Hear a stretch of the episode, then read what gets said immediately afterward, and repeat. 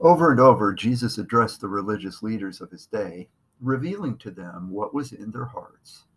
Ironically, they did not deny what Jesus said.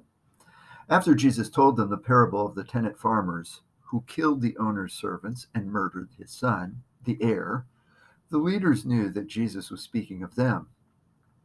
They knew what was in their hearts, so they recognized themselves in the tenant farmers, yet they did not repent. Rather, they hated Jesus for exposing them. The question is, why didn't they repent? Many in the crowds did repent and followed Jesus, but few of the leaders did.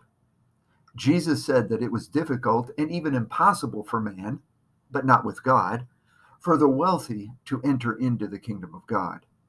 The religious leaders' attitude toward Jesus confirms what Jesus had earlier said. But the question remains why? The allure of wealth and the praise of men is intoxicating and blinds us from the importance of following the truth, truth being Jesus. Jesus said he was the way, the truth, and the life. No man comes to the Father except through him.